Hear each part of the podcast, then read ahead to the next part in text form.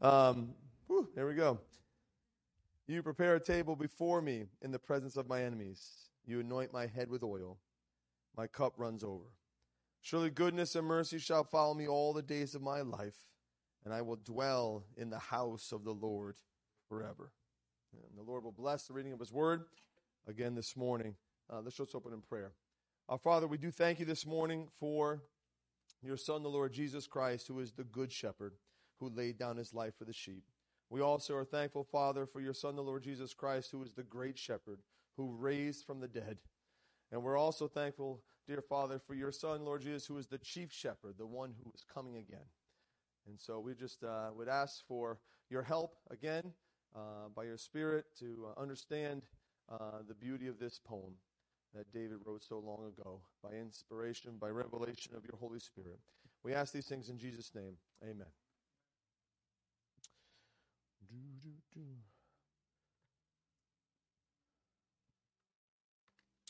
So, as we said, this is a psalm of David. David, the author of this poem, himself a shepherd, right? Uh, and the son of a shepherd, later to be known as the shepherd king of Israel, states explicitly here to start off the Lord is my shepherd. The beautiful relationships given to us repeatedly in Scripture between God and man are those of a father to his children and a shepherd to his sheep. Now, the metaphors that David uses here are shepherd and sheep. Obviously, David in this psalm is speaking not as a shepherd, though he was one. But you'll notice here that he is actually speaking as a sheep, one of the flock. It's interesting to note that sheep is the most commonly mentioned animal in the Bible. It's actually used over 400 times. And the word shepherd is actually used over 100 times in Scripture. And so here David characterizes himself as a sheep. As a sheep. And who better, right, to know what sheep are like? But even throughout Scripture, right, God Himself characterizes mankind as sheep. In fact, you remember uh, the familiar verse, right? Isaiah, it says, All we like sheep have gone astray, right? Listen, mankind, right, are like sheep, whether you like it or not. Okay? We are like sheep. And so, uh, go ahead, Dan, you go next. What I'd like to do is first, in order for us to kind of capture this psalm, right, I want to look at some characteristics of sheep, right? How do these characteristics apply to mankind? Because all through Scripture, man is characterized as sheep. And here in this psalm, David himself characterizes himself as a sheep. And so the first thing that's important for us to know when it comes to a sheep, go ahead, Daniel, is that sheep are dumb. Okay? Can you relate? I can. Right? You will not find sheep acts in the circus because they can't be trained to perform. Okay? Sheep do not learn from their mistakes, but in fact, they repeat them. Does that sound familiar? They tend to wander, go astray. They're actually unable to find their way home to the sheepfold, even when it's within sight. Now, that's dumb. Sheep do not just take care of themselves, they actually require more than any other class of livestock endless attention and meticulous care. They're dumb. But not only that, go ahead, Daniel. Thank you, sir. They are defenseless. No quills like porcupines, no scent like a skunk, no claws like cats or teeth, teeth like lions. In fact, a sheep's bite is harmless. Okay? Most of them have no horns. They are unable to defend themselves against attacks. Lambs are especially vulnerable and need of protection. So not only are sheep dumb and defenseless, but go ahead, Daniel. I don't know if you know this, they drown easily. Believe it or not, okay, the wool actually soaks up the water and they sink right to the bottom. Okay? In fact, many of you probably know already that sheep, if they get on their backs, they cannot right themselves. Okay? And they can kick and bleat all they want, but it won't help. So they're dumb. They're defenseless. They drown easily. Go ahead, Daniel. And with them, danger is poorly perceived. They have poorly developed instincts that could actually warn them of potential danger. Often, sheep will actually wander into a briar patch where they get caught and die. In fact, also, sheep are known to fall off a cliff in the rugged Palestine hills. They'll just walk right off. Okay? And, and so they, they, danger is just, it's poorly perceived with them. Uh, but the last thing uh, that characterizes a sheep, though, is that they depend totally on their shepherd. Completely. You see, sheep need a shepherd. Sheep need their shepherd's touch daily. Sheep actually rub against his leg or wait for a pat. The shepherd's personal attention is actually better than food for sheep. Satisfied sheep, they eat and get fat and fulfill their purpose. And it's interesting is that sheep will only answer to a herdsman's call unless they're sick. And so, yes, sheep are dumb. Go ahead, Daniel. But knowing this, the shepherd leads them to still waters and pastures that he's prepared. Yes, sheep are defenseless. Go ahead, Daniel. Right? But knowing this, the shepherd never takes his eyes off his wandering sheep. Yep, sheep are also, uh, they drown easily, right? Go ahead, Daniel. But although they cannot right themselves, right? Their cries can actually alert the shepherd who sets them on their feet again. And though, although they, you know, uh, cannot perceive danger very well, go ahead, Daniel. Uh, the shepherd, knowing this, right, he tenderly searches for his sheep and carries them safely on his shoulder, wrapped in his own long cloak. These are some of the characteristics of sheep, right? And they certainly um, relate to mankind, right? And oh, how mankind needs a shepherd. How we, church, we need a shepherd. We need a shepherd.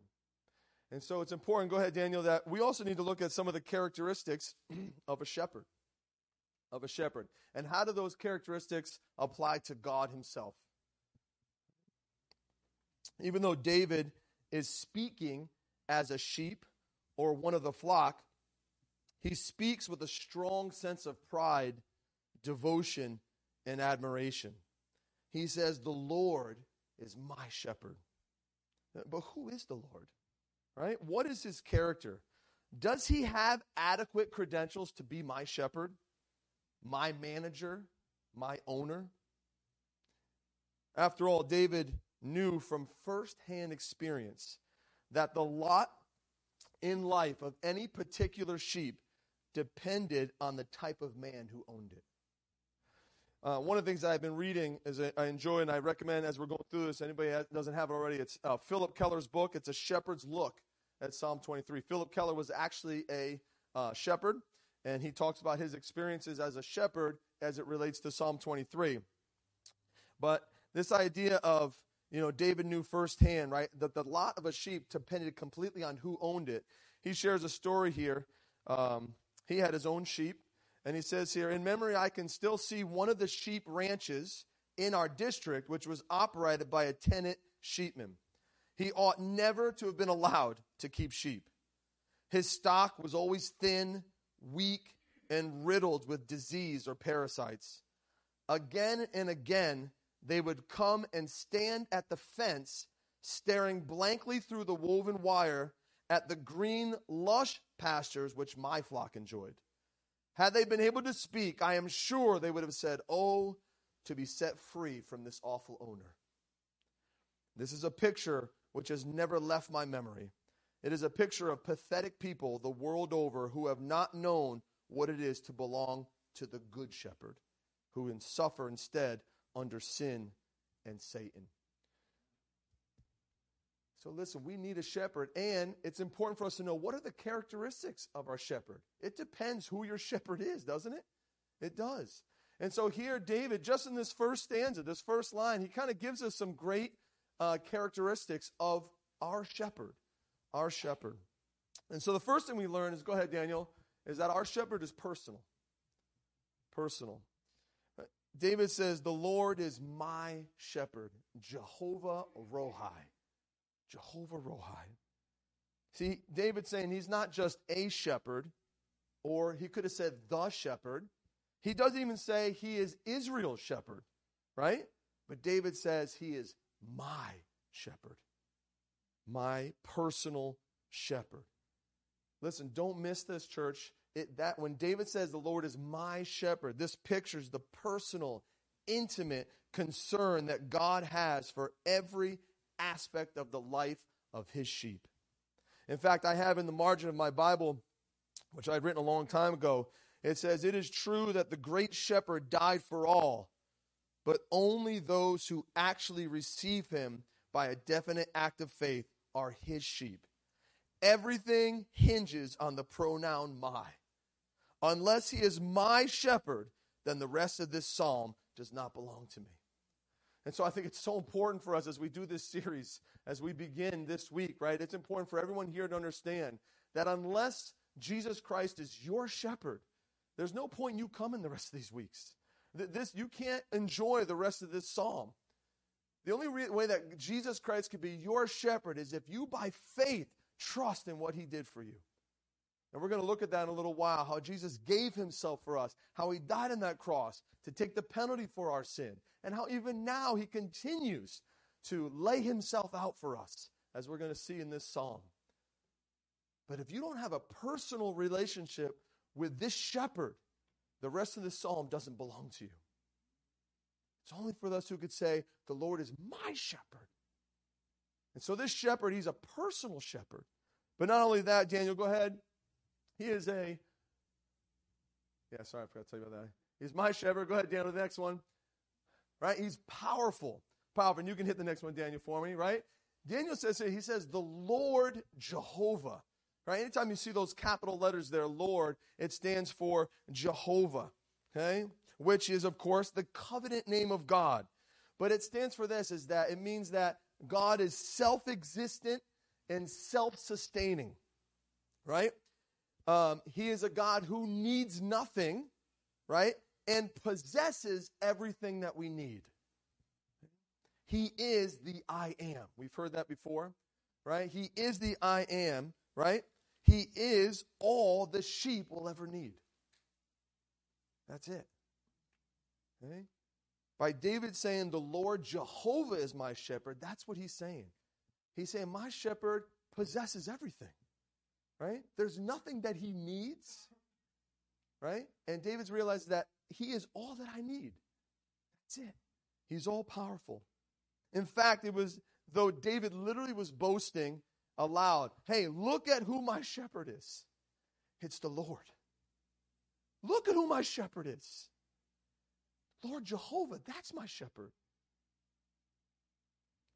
But not only is our shepherd personal not only is he power, powerful and all sufficient, but go ahead, Daniel. I love this, is he's present. In the original there, to better capture what this divine name means here, we could actually literally translate it this way He who is here. Thus, this first clause literally says this He who is here is my shepherd. So powerful. He who is here is my shepherd. You see, God is not elsewhere and otherwise engaged in bigger things, right? This Lord who is here, he is my shepherd. And so you have a shepherd who not only is personal, right? Not only is God Jehovah, right? But he is a God who is here right now for you in your life. You don't ever have to worry about if God has other things to do right now where he can't be concerned with the little things of your life. He who is here is my shepherd. You know, our view of Jehovah is often too small, too cramped, or too human. And because of this, we are unwilling to allow him to have authority or control, much less outright ownership of our lives. You know, when Daniel says, The Lord is my shepherd, again, David is characterizing himself as a sheep. In other words, he's the property of the shepherd. He's acknowledging that, hey, I am owned by him, that he has ultimate authority in my life. And so I think that, go ahead, uh, Daniel, there are three reasons why I belong to him, why I belong to the shepherd, and why I should allow him to have outright ownership in my life. The first one is this. Go ahead, Daniel. Is I belong to him simply because he consciously chose to create me as the object of his own affection. You realize that? God brought you into being. You would not be here today if it wasn't for your shepherd. He brought us into being. You know, the world attempts to deny this, don't they? Right? That such a relationship could that could exist between a mankind and his maker. It's what's taught all the time in school. It's what we see all the time in the media, right? They want to deny that this relationship is possible, that the one who brought you into being wants to have a relationship with you. Or that even that the fact that you would acknowledge that someone created you, that someone made you. But that's so important, right? And that's the reason why God has the right to you.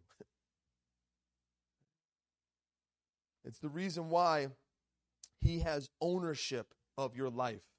Why you belong to him is because he brought you into this world. He consciously chose to create you and I. But not only that, Dan, you can go to the next one. I belong to him simply because he deliberately decided to die for me as the object of his affection. He has bought me again with his own life and blood. Right? Therefore, as Jesus Christ confirmed, right? He's entitled to say, I am the good shepherd. I'm the one who lays down his life for the sheep. Right? We all went astray like sheep. We all turned to our own way, and the Lord laid on him the iniquity of us all. We have been bought with a price that we are really not our own, and He is well within His rights to lay claim upon our lives.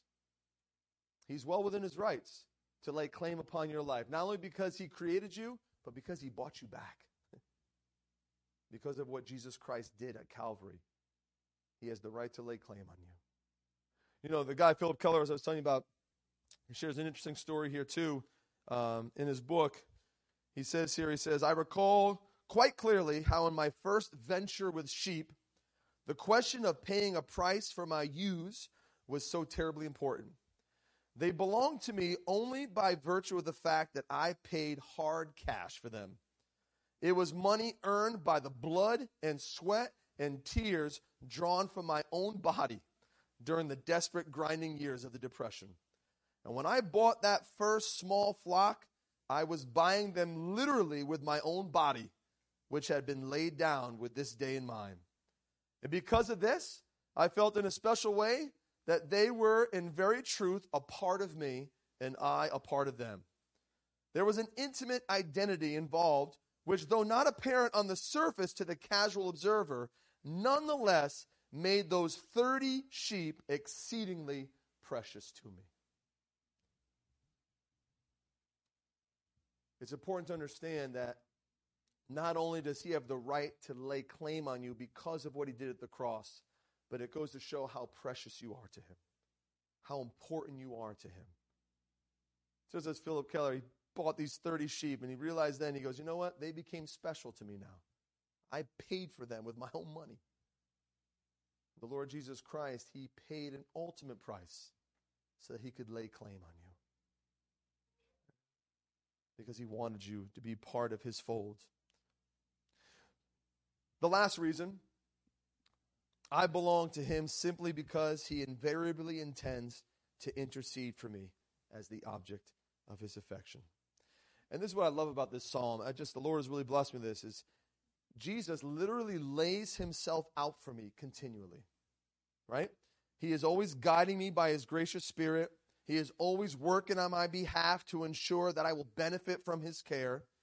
The entire poem here goes on to recount the manner in which the good shepherd spares no pains for the welfare of his sheep. That's what we're going to be enjoying over the next several weeks. We're going to look at how the shepherd spares no pains in looking out for the welfare of you and I. Just take this psalm, meditate on it this week, through these next several weeks, and think about what Christ continues to do for you. He's already done enough, hasn't he? he has. But he chooses, in addition to what he's already done, to lay himself out for us every day, every moment. And David brings that out so beautifully in this psalm of how our shepherd does that for us. Phillip Keller says this He says, But the day I bought them, talking about his sheep, he says, I also realized that this was but the first stage in a long, lasting endeavor in which from then on I would, as their owner, have to continually lay down my life for them if they are to flourish and prosper. He realized that. He couldn't just buy the sheep and just be like, okay, guys, we just talked about what sheep are like. He realized, wait a minute, I just spent all my money, I bought these sheep, and now for the rest of my life, I've got to lay my life down for these things, or they won't survive. That's how it is with us and our shepherd. That's why he has the right to lay claim of us in our lives, is because he consciously chose to create us. He deliberately decided to die for us, and he invariably intends to intercede for us all the time. Go ahead, Daniel.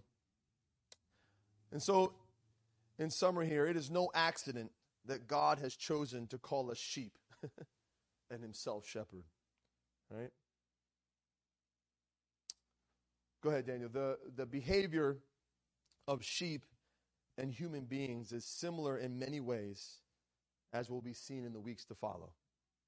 Our mob instincts, our fears and timidity, our stubbornness and stupidity, our perverse habits are all parallels of profound importance. Yet, despite all these adverse characteristics, Christ chooses us. Christ buys us. Christ calls us by name. Christ makes us his own and he delights in caring for us. Isn't that amazing? Even though we're sheep. That's what we're characterized as sheep. We have such a good shepherd. We have such a great shepherd. We have such a, a, a, a wonderful shepherd. Uh, one more thing I'll, I'll read for you here. So, so significant, I think, when we consider sheep, as we think of this idea that he lays claim on us, right? He has the right to own us based on what we looked at, looked at um, he says this The day I bought my first 30 sheep, my neighbor and I sat on the dusty corral, corral rails that enclosed the sheep pens and admired the choice, strong, well bred ewes that I had become mine. Turning to me, he handed me a large, sharp, killing knife and remarked tersely, Well, Phillip, they're yours. Now you have to put your mark on them. I knew exactly what he meant. Each shepherd has its own distinctive earmark, which he cuts into one of the ears of his sheep. In this way, even at a distance, it is easy to determine to whom the sheep belong. It was not the most pleasant procedure to catch each ewe in turn and lay her ear on a wooden block and then notch it deeply with the razor sharp edge of the knife. There was pain for both of us. But from our mutual suffering, an indelible lifelong mark of ownership was made that could never be erased. And from then on, every sheep that came into my possession would bear my mark. Listen, for the, the man or woman who recognizes the claim of Christ and gives allegiance to his absolute ownership, there comes the question of bearing his mark. We see the, the illustration of it in the Old Testament, right?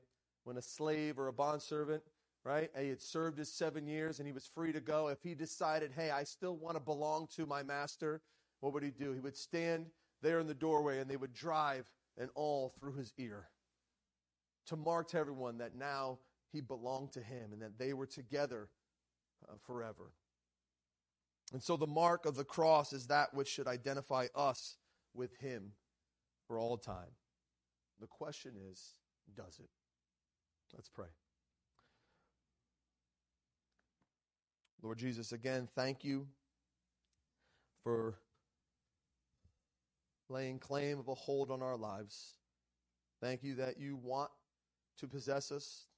Thank you that uh, despite our adverse characteristics, the fact that we are dumb, the fact that we are defenseless, um, that you still choose us.